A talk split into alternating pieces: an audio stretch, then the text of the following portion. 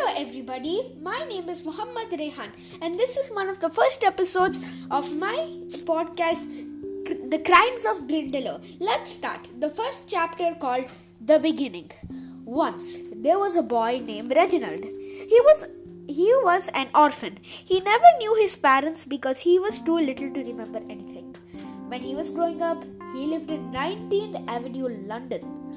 He was a smart boy. By the time he was five, he learned to solve the Rubik's Cube and speak three languages. His adopted parents, Luna and Ash, sent him to the best school in London. When he was in school, the teachers were quite amazed in his detective skills. When the parents found out, they were extremely happy. When the parents when their parents asked Reginald what he wants to be when he grows up, he told he wants to be a detective.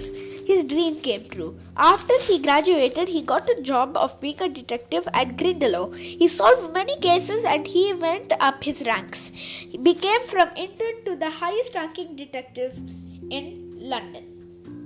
Thank you. Shukran lakum. Assalamu alaikum. Bye bye.